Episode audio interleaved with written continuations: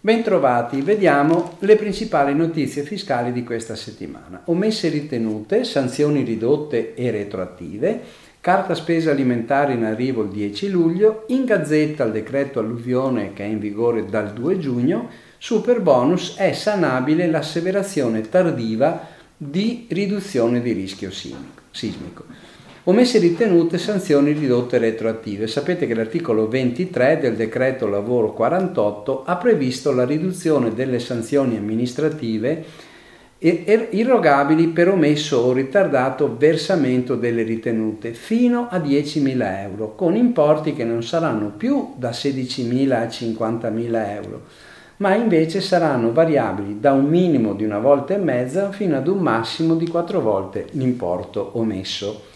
L'INPS col suo messaggio interno 1931 del 24 maggio sulle modalità di gestione ci ricorda che la natura punitiva sanzionatoria di questa sanzione comporta la retroattività. Ciò significa che saranno rideterminati d'ufficio gli importi sanzionatori degli avvisi già inviati secondo la nuova disciplina, mantenendo valide le notifiche di accertamento.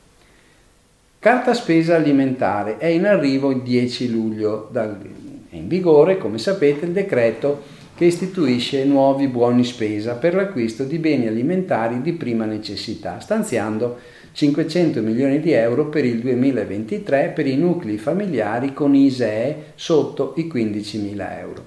Il decreto ministeriale fornisce anche l'elenco dei comuni con il numero di carte disponibili per ciascuno. La carta acquisti consiste in un contributo pari a 382,5 euro per l'acquisto dei soli beni di prima necessità da spendere presso gli esercizi convenzionati. Non c'è bisogno di fare richiesta, ma è necessario l'ISEE aggiornato. L'INPS, col suo messaggio 1958 del 26 maggio, ha dato il calendario di attuazione che, possi- che prevede la possibilità di ritirare presso gli uffici postali a partire dal 10 luglio 2023.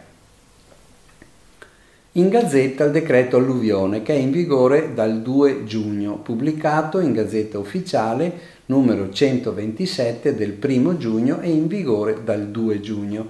Il decreto alluvione numero 61 2023 con tutte le misure a sostegno delle province alluvionate dell'Emilia-Romagna, Toscana e Marche, oltre alle sospensioni fiscali, contributive e amministrative dal 1 maggio al 31 agosto.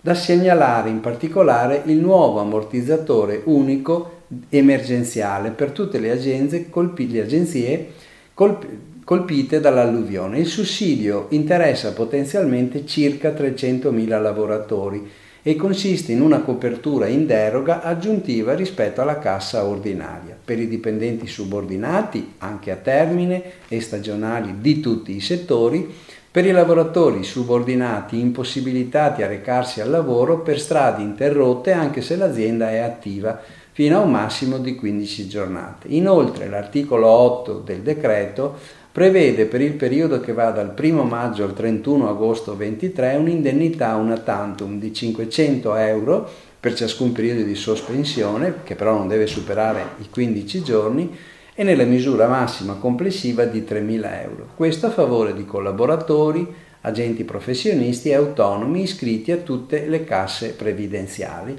che risiedano in uno dei comuni alluvionati. Complessivamente sono destinati 900 milioni di euro e si attendono comunque a breve per entrambe le misure le istruzioni INPS per l'operatività che sarà già prevista da luglio.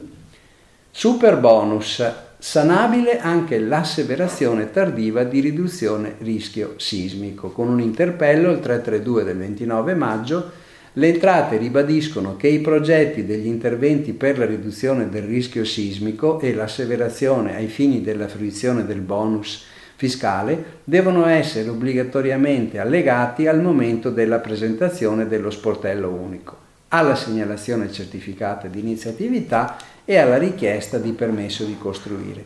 La mancanza dell'asseverazione impedisce la fruizione del super bonus, dice l'agenzia, in quanto non è una violazione meramente formale, ma una omissione che può ostacolare l'attività di controllo. Dato che non è possibile ricorrere alla disposizione di tregua fiscale per sanare la violazione, si può fare ricorso all'istituto della remissione in bonus, di cui è l'articolo 2, comma 1, decreto legge 16, sempre che la violazione non sia ancora stata constatata e il contribuente effetti la comunicazione e versi l'importo pari alla misura minima della sanzione e questo entro il termine della prima dichiarazione dei redditi utile. Bene, vi auguro buon lavoro e buona settimana.